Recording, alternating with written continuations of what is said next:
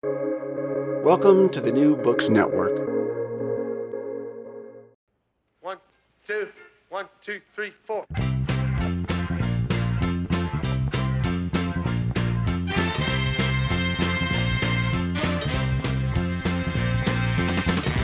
We're so glad to see so many of you lovely people here tonight. We would especially like to welcome all the representatives of Illinois' law enforcement community who have chosen to join us here in the Palace Hotel Ballroom at this time. We certainly hope you all enjoy the show. And remember, people, that no matter who you are and what you do to live, thrive, and survive, there's still some things that make us all the same. You, me, them, everybody. Everybody. Hi, I'm Mike. And I'm Dan. All right, we got a treat for you this week. This is a movie that everybody loves. Everybody. We know that you love it. It's what is it, Dan? We're doing the Blues Brothers. Everybody loves it. As Elwood says, you, me, them, everybody. Everybody loves the Blues Brothers. I I certainly love this movie. Uh, Dan, I know that you you sometimes recite this movie in your sleep. Uh, but somehow we've never talked about this movie, which is why we're allowed to do it for the podcast. I don't know how I don't know how that, that how that's possible, but it's true. Um, I know you love it, but I don't necessarily know what you love about it. So I guess I'll start there. What do you love about it? I love everything about this movie. So this is 1980, directed by John Landis, written by John Landis and Dan Aykroyd. There's a big story in Hollywood that when Aykroyd gave John Landis the script, it was something like I don't know, like 700 pages long. And and I wish there was, you know, for all the times we have to watch these extra deleted scenes on on DVDs that aren't any good, I almost wish there was like a 20 hour version of the Blues Brothers what I want to say in the beginning is that it's very hard for people now to appreciate just how big John Belushi was.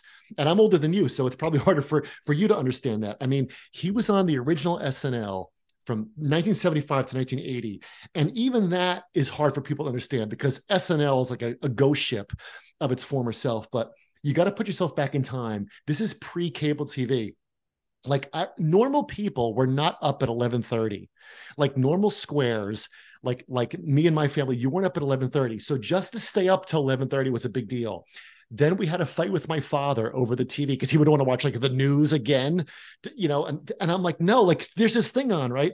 And if you were really good, my father let me turn it on. You literally never knew what they were going to do. So you might watch it and it's Samurai Delicatessen, Samurai Night Fever. Samurai Night Fever or the Coneheads or something. And then everybody talked about it on Monday. And if you were one of the cool kids in school, you got to talk about what you saw on Saturday Night Live. And if you were really cool, you would talk about was what was on at like 1245, which meant that you made it all the way till one in the morning, which when you were a kid was like being on a New Year's Eve bender. I mean, it was it was so exciting. So this movie comes out in 1980. He dies in 82. I watched it with my kids who had no idea who John Belushi was and had no preconception of it. And they were still like, this guy's great. This movie still works. It's terrific. So I think this movie is not an over the top like masterpiece like Citizen Kane or Vertigo, but it's not trying to be, right? It's like, it's the kind of movie you said you end up seeing a thousand times over the course of your life.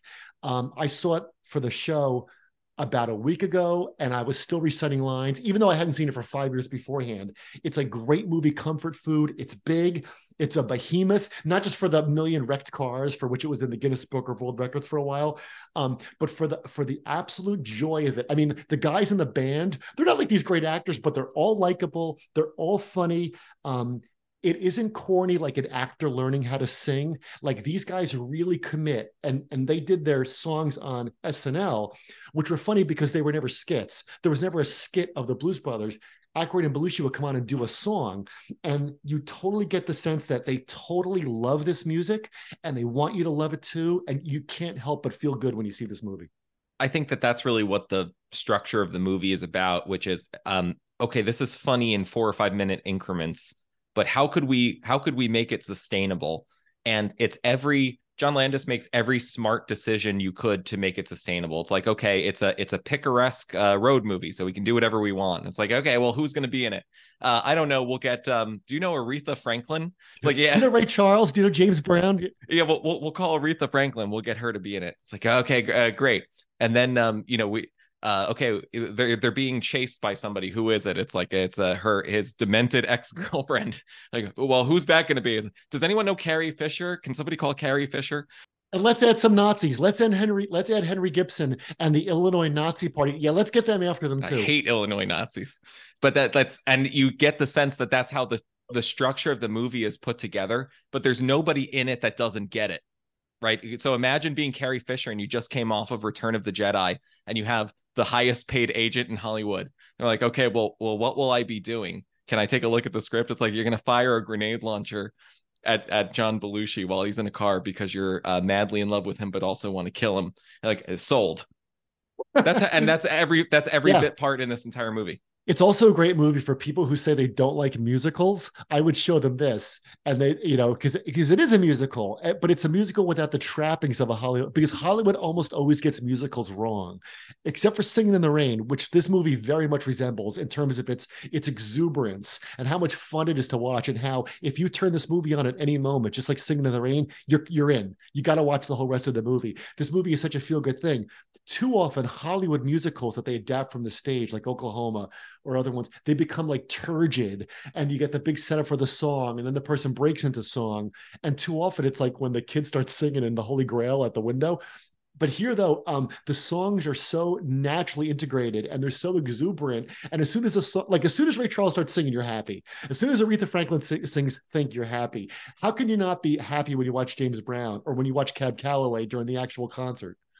Yeah, I think the the brilliance of this movie. I mean, okay, obviously every film musical has one thing that's different from a stage musical and the thing that, that that's different even if it's obvious we'll just say it out loud is that when you go watch a musical the person singing for you has to sing every single night and they could mess up but they didn't. And if they do it on film they had 2000 chances and they they're giving you the best of the 2000 so so here you go. And so there's some natural magic that's lost. But i think that what the blues brothers does well is they know that so in order to make a movie musical, what they do is they put you in a situation where it's the ultimate music that you want to sing and dance to, but you're around other strangers in the dark. So you just have to kind of sit there and take it. There's something impossible about that. And I think John Landis knows exactly what he's doing to force you to watch Ray Charles without humming in the dark around other strangers. Yeah, and the car chases, we could talk about those, are just like the musical numbers, right? So when they drive through the mall, that was so audacious when this movie came out. Everybody talked about the did, did you see the Blues Brothers? Yeah. And the next line was, How about the part when they drive through the mall? And of course, he's saying Disco pants and haircuts, you know, baby clothes. This place has got everything. Is that that's so audacious too? Because again, John Landis and oh Aykroyd know we've seen a million chase scenes on the road, and you're gonna get some in this movie too. But what if we went through a mall?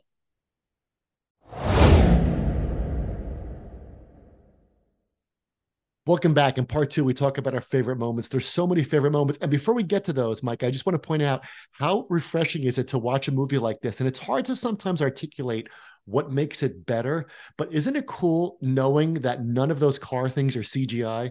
Yeah. I, I mean, uh, they, it feels like they had the maximum amount of fun making the movie yeah. as they did for for me to watch it and that definitely involved destroying many cars and enjoying it when John cars. Candy gets on the, when John Candy gets on the police radio, he says, "Hi, this is a what? What number are we? Car thirty two. This is car thirty two. Um, we're in a truck." So, what's your moment? What? Uh, there's a million moments, but what moment do you especially love from this movie? Adult me, having done this for, with you for three years, wants to choose something that's meaningful to the film. Uh, but child me, having watched this movie at like twelve, uh, wants to say the the part where they sing Rawhide behind the behind behind the grill in the bar so that people can throw the bottles at them for three hours. As a respectable film podcaster, Mike, you should pick the moment where John Belushi takes off his glasses and shows a certain vulnerability to the woman who both loves him and wants to kill him. I should. I should, but the fact that the only song that they know that that the bar crowd will want to listen to is Rawhide, so they play it for three hours and, and stand by your throwing, man and stand by your man. Yeah, and they never stop throwing beers at them. That It's that's incredible. I don't I don't even know why that's so funny, but but that that in itself would make a great sketch. So they do things that are sustainable for four or five minutes uh, at a time, but then they do like 70 of those, and that's that's the Blues Brothers. Right, because of course, remember when they sing Rawhide, they're kind of non-committed, like John Belushi's playing with the whip, and Dan Aykroyd just stands there totally straight faced. And when they do Stand by Your Man, it's funny because they do the hand gestures, and that makes everybody laugh. But um, you're right, that's like a skit within the film. And and the whole film the whole film is really skits but it gives you it gives you the impression i mean this this is something as cliche as it is which is greater than the sum of its parts right Yeah. that this is something which is 20 or 30 sketches in a row but it becomes somehow a picaresque statement about the early 80s which i'm sure john landis knew he was he was a smart guy um but it seems it seems impossible to pull off i mean there's something there's something that, that feels lost like you couldn't you couldn't remake the Blues Brothers. I feel like you couldn't. You couldn't do it with Will Ferrell as Elwood and John C. Reilly. or like Chris Farley as Jake. Like it, like first of all, Will Ferrell would keep calling attention to himself, and the whole the whole fun of the movie is that Elwood is so straight. Like he's like, who is that girl? Or when they get like they don't notice all the terrible things going on. Is that you know? I think this were made today. It, it's sort of strange because when it came out, the movie sold the star power of these two guys from the coolest show on TV, right? And it was like, come to the movies, and and like you know, Animal House had already been made, and that was unbelievable, right?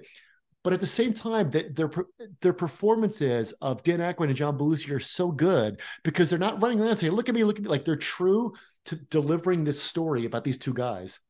I think what what they're trying to dramatize or right there's something about seeing Ray Charles when he works in the music store or something or, or seeing Aretha Franklin who they they Yeah. is a is a fry cook and then she starts to sing. It's right what do musicians do in their off hours? What life what life do they lead when they're not performing for us? And I think that the Blues Brothers the joke of the Blues Brothers is they eat dry toast and coffee but then they get on and and some kind of transformation happens and the transformation start starts when the music starts That's why it's funny when they go to the house when they're trying to find the band members, and that woman says, uh, "Are you the police?" No, ma'am. We're musicians, and because they're very serious about it. But you know what you just made me think of is that the movie does something really, really well. It's that John Belushi and Dan Aykroyd and the whole crew of making this movie behind them, they know that when those two guys go to church and they, and you see James Brown as the preacher, the movie knows James Brown is the star of this moment.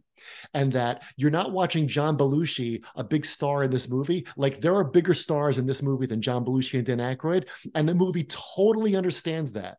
but they spend a lot of time watching right Yeah. the, the whole the whole aretha franklin thing Yeah. they sit they sit there and watch but they've had their jokes before that's the four fried chickens and, and Yeah. dry toast and you know anything to drink with that a coke nothing for me, it's just Coke. So my moment has to do with that because my moment is when they're trying to stall the crowd at the big concert at the end.